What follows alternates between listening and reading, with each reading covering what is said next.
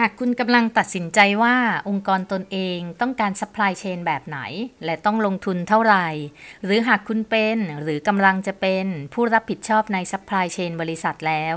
กูรูโลจิสติกส์พอดแคสต์จะได้นำเสนอแนวคิดและเทคนิค เพื่อให้สามารถฝ่าคลื่นการเปลี่ยนแปลง ท่ามกลางความรวดเร็วในการสื่อสาร ด้วยเทคโนโลยีล้ำสมัย เพิ่มประสิทธิภาพในการส่งมอบ และเพิ่มการบริการที่ได้ใจลูกค้ามากขึ้น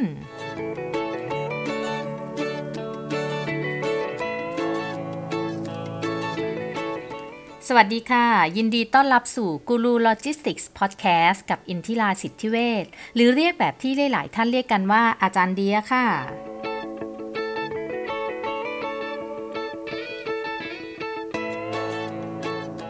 วันนี้เราจะมาคุยกันถึงการค้นหาสาเหตุรากเหง้าของปัญหาด้านโลจิสติกส์ค่ะ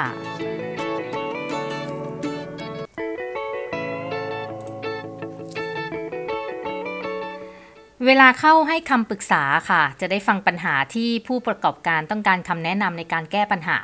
แต่ก่อนจะให้คำแนะนำได้เนี่ยสิ่งสำคัญก็คือต้องค้นหาสาเหตุให้เจอว่า ต้นตอของปัญหาคืออะไรกันแน่ เน้นคำว่าแน่นะคะ เพราะว่าหลาย ๆ ครั้งที่ถามถามไปแล้วเนี่ยก็จะพบว่าสาเหตุที่บอกมาก่อนผ่านกระบวนการคิดวิเคราะห์ มักจะไม่ใช่สาเหตุที่แท้ทรู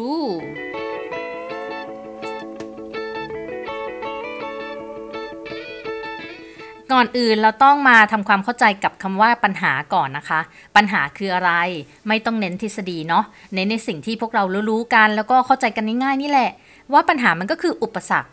ไม่เอา เดี๋ยวมาถกกันอีกว่าอะไรคืออุปสรรค เอางี้ปัญหาก็คือสิ่งที่ทำให้เราไม่ได้อย่างที่เราต้องการ เช่น อยากมีบ้าน อยากมีรถ แต่ปัญหาคือไม่มีเงิน อยากมีแฟน แต่ปัญหาคือดวงเนื้อคู่ไม่มี หลายคนก็เรียกว่านี้เป็นปัญหานะ อยากทำงานมีเงินเดือนสูงๆ แต่ปัญหาคือเรียนไม่เก่ง สมองไม่ดีเหมือนคนอื่น อันเนี้ยบางคนก็บอกว่าเป็นปัญหา บางคนก็บอกไม่ใช่ปัญหาที่แท้จริงหรอก เพราะว่าจริง ๆ แล้วอะคุณไม่พยายามให้มากกว่าเดิม เอ้า ปัญหามาอีก พยายามแล้วแต่สมองมันไม่เอาจริง ๆอะ หรือพยายามแล้วได้แล้ว แต่ไปสมัครงานดันไม่มีเส้นเหมือนคนอื่น อะ นั่นไง ปัญหาไม่ใช่ที่สมองแล้วแต่ปัญหามันอยู่ที่ตัวสนับสนุนเลยมากกว่าค่ะ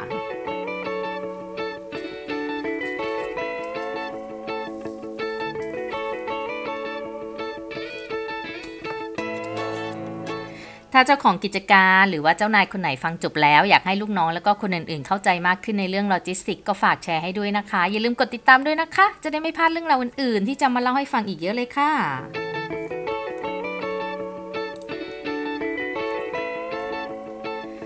วกกลับมาที่กิจการธุรกิจบ้างนะคะ อยากขายของให้ได้เยอะกว่านี้ ปัญหาคือไม่มีเงินลงทุนเครื่องจักรเพิ่ม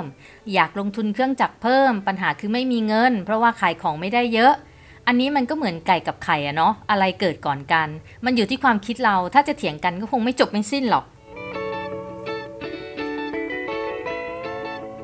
หรือว่าอยากให้ของเสียเป็นศูนย์ปัญหาคือเครื่องจักรไม่มีคุณภาพ โคตรเก่า เถ้าแก่ก็ยังไม่ยอมซื้อใหม่ หรือจะโลจิสติกส์อย่างเรานะ อยากให้สต็อกไม่บวม ปัญหาคือ ฝ่ายขายไม่เคยบอกเลยว่าจะขายเท่าไหร่ ฝ่ายขายใหญ่มากสั่งมาเท่าไหร่ต้องทำให้ได้ หรือว่าอยากให้สต็อกพอขายก็พอ ปัญหาก็คือฝ่ายผลิตไม่เคยบอกว่าเครื่องจักรต้องผลิตเป็นแบช ทุกครั้งที่สั่งมันจะได้ของเกินมาตลอด ปัญหาก็คือ ฝ่ายคลังไม่เคยบอกเลยว่า มีของเหลือเก็บไว้นานแค่ไหนแล้ว ฝ่ายขายเลยไม่รู้เรื่องกัน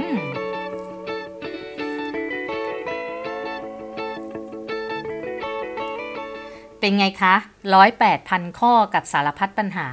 ซึ่งมันก็เป็นเรื่องปกตินะที่เกิดขึ้นในการทำงานทุกวันอยู่แล้วล่ะ หน้าที่ของคนทำงานหรือไม่แต่เท่าแก่ก็คือ แก้ปัญหาไม่ใช่ซุกปัญหาค่ะ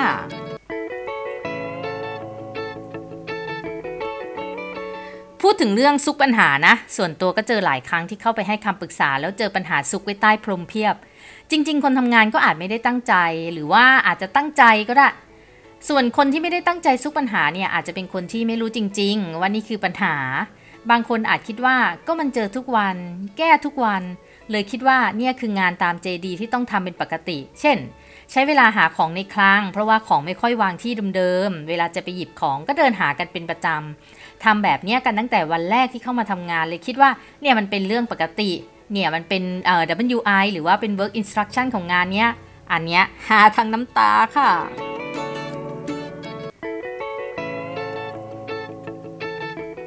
ส่วนบางคนที่ตั้งใจซุกปัญหาก็อาจจะกลัวว่าเดี๋ยว KPI ไม่ถึงเป้า เจ้านายจะว่าเอา ก็ช่วยกันกับลูกน้องแก้ปัญหากันไปทุกวัน เวลาเจ้านายถามก็บอกไม่มีปัญหาครับ ทุกอย่างเพอร์เฟก แต่พอเดินลงมาจากห้องประชุมกลับไปที่แผนกก็นั่งกลุ่มขมับ แก้ปัญหารายวันที่ลูกน้องสร้างขึ้น หรือว่าแผนกอื่นสร้างปัญหาให้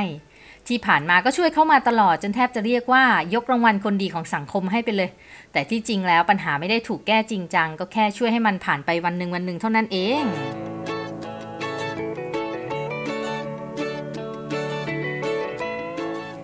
ปัญหามีไว้แก้ค่ะ และกระบวนการทำงานที่ดีก็คือการแก้ปัญหานั้นน่ะ ต้องแก้ไม่ให้ปัญหาเกิดซ้ำทุกองค์กรต้องมีการพัฒนางานให้ดีกว่าเดิม ถ้าวันๆเรามัวแต่แก้ปัญหาจุกจิก เราจะเอาเวลาที่ไหนไปคิดพัฒนางานให้มันดีขึ้น องค์กรก็คงย่ำอยู่กับที่ไม่ได้เดินไปข้างหน้าสักที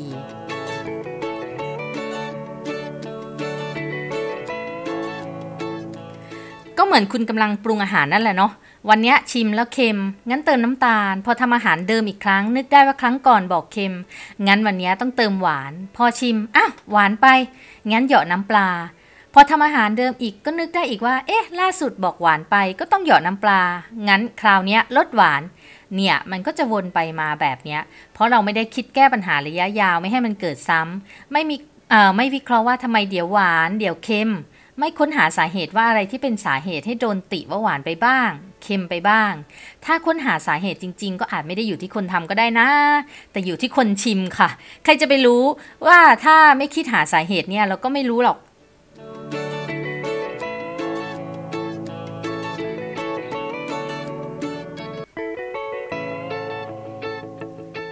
concept การคิดวิเคราะห์ค้นหารากเหง้าของปัญหานะคะ ตามทฤษฎีแล้วมันก็จะมีหลากหลายเทคนิคนะ แต่แบบง่ายที่สุดแล้วก็ใช้ได้ผลที่สุดจากการเข้าให้คำปรึกษามาก็มี 2 step ค่ะ ก็คือ 1. การตั้งคำถามว่าทำไมถึงเป็นแบบนั้นทำไมถึงเป็นแบบนี้แล้วก็ 2. ถ้าเพราะแบบนั้นจะทำให้ปัญหาหายไปจริงหรือเปล่า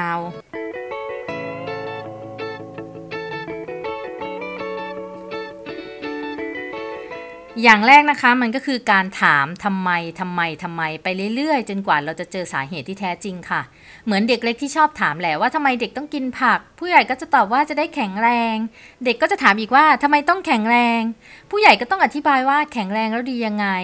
เด็กบางคนก็จะถามว่าอ้าวแล้วไม่แข็งแรงหนูจะตายจากพ่อแม่ไหมคะ ผู้ใหญ่ก็ต้องมานั่งอธิบายอีกว่าทำไมต้องตายกับแค่ไม่กินผัก นั่นไงมันก็วนไปวนมาจะมาถึงต้นตอว่าจริง ๆ แล้วอะเด็กต้องกินผัก แค่เพื่อให้ร่างกายแข็งแรงเหรอ กินอย่างอื่นแล้วจะแข็งแรงเหมือนกันไหมต่างกันยังไง นั่นคือคำถามที่สองที่จะต้องถามลงไปว่า ถ้าเพราะแบบนั้นจะทำให้ปัญหาหายไปจริงหรือเปล่า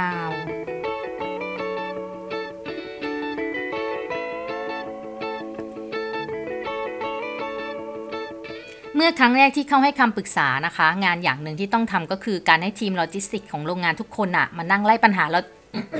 ขออภัยค่ะให้กับทีมงานโลจิสติกของโรงงานทุกคนอะนะคะ มานั่งไล่ปัญหาโลจิสติกขององค์กรเลยค่ะ โดยไม่ต้องเฉพาะเจาะจงนะคะ ว่าต้องเป็นเรื่องนั้นเรื่องนี้ แล้วก็ไม่ต้องบอกให้เป็นคำพูดสวยหรูดูดีค่ะ นิยามแบบโอ้โหชัดเจนหรือว่าสามารถเป็นภาษาเขียนได้เนี่ย เพราะว่าไอ้ภาษาเขียนบางทีมันก็ไปบล็อกความคิดเนาะ เอาแค่ภาษาพูดนี่แหละ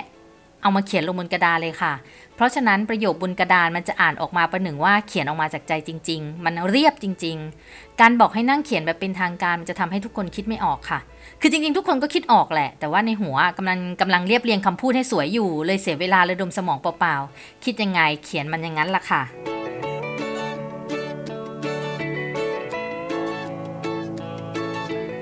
เช่นนะคะ เอาแบบภาษาพูดนะ เวลาที่ ให้ระดมสมองคิดปัญหาเนี่ยเอาภาษาพูดมาเขียนเลยค่ะ เช่น หาของไม่เคยเจอ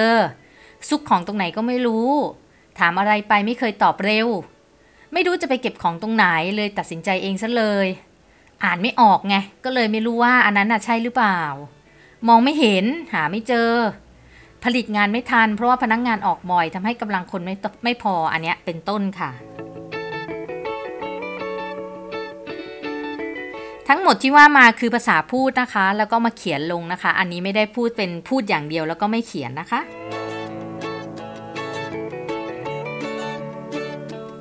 จากนั้นเนี่ยพอเราได้ปัญหามาแล้วเนาะเราก็มาค้นหาสาเหตุกันค่ะว่าไอ้รากเหง้าของปัญหาทั้งหลายที่ว่ามาน่ะ มันอยู่ที่ไหน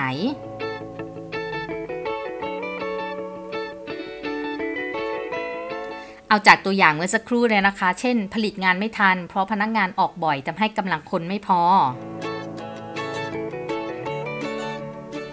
อันนี้เราก็จะมาถามต่อว่าทำไมถึงผลิตไม่ทัน ก็คนไม่พอทำไมคนไม่พอ ก็คนออกบ่อยหามาไม่ทัน ถ้าเราหยุดแค่ตรงนี้นะคะ คุณก็อาจจะไปเข้มงวดกับฝ่ายบุคคลใช่ไหมในการหา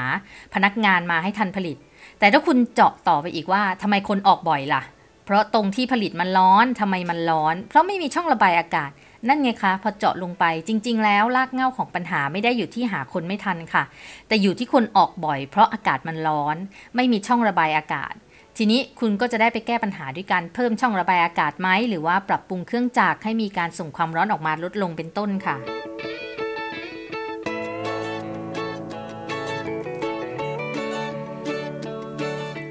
ยังค่ะ ยังไม่จบแค่นั้นนะคะ สเต็ปถัดมาก็คือต้องตั้งคำถามก่อนจะไปปรับปรุงก็คือ ถ้าอากาศร้อนน้อยลงเนี่ย คนยังจะออกออกเออคนยังจะออกบ่อยไหม ถ้าใช่ก็แสดงว่ามาถูกทางแล้วค่ะ แต่ถ้าไม่ใช่แสดงว่าสาเหตุจริงก็อาจจะไม่ได้อยู่ที่ความร้อนอีก งั้นเอามาถามเพิ่มอีกว่าทำไมอีกครั้งค่ะ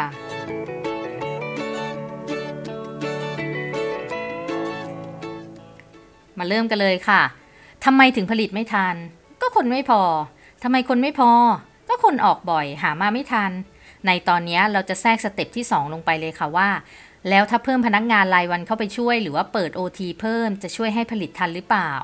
ถ้าคำตอบคือทัน แสดงว่าคนเป็นสาเหตุจริง แต่ถ้าตอบว่าไม่ทัน ให้ถามต่อไปอีกว่าทำไมยังไม่ทัน เพราะอะไร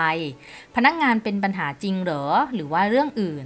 แต่คิดอะไรไม่ออกโทษคนไว้ก่อนถามแบบนี้ จะช่วยให้เราแก้ปัญหาได้อย่างยั่งยืนค่ะ ไม่ใช่แก้ผ้านารอดหรือว่าโทษดินโทษฟ้าไปเรื่อย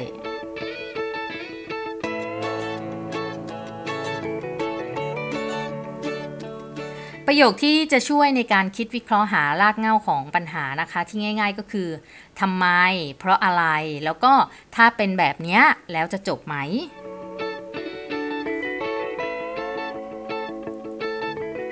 ปัญหาเรื้อรังที่มันปวดหัวอยู่ตอนนี้นะคะ มันจะหมดไปทันทีแค่ใช้คอนเซปต์คิดนี้เท่านั้นเองค่ะ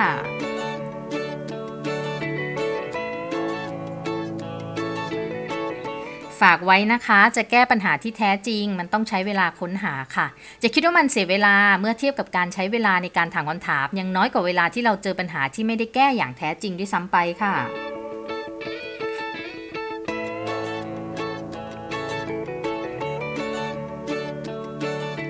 สำหรับวันนี้กูรูโลจิสติกส์พอดแคสต์กับอินทิราสิทธิเวชต้องไปก่อนค่ะ และพบกันใหม่ในตอนหน้านะคะ สามารถติดตามฟังกันได้ทางพอดแคสต์และ YouTube Channel ชื่อช่องว่ากูรูโลจิสติกส์ค่ะ หรือติดตามข่าวสาร ความรู้เทคนิคอื่นๆ กันได้ทาง Facebook Page กูรูโลจิสติกส์ค่ะ คอมเมนต์แนะนำมาได้นะคะ ว่าอยากให้เล่าเรื่องอะไรบ้าง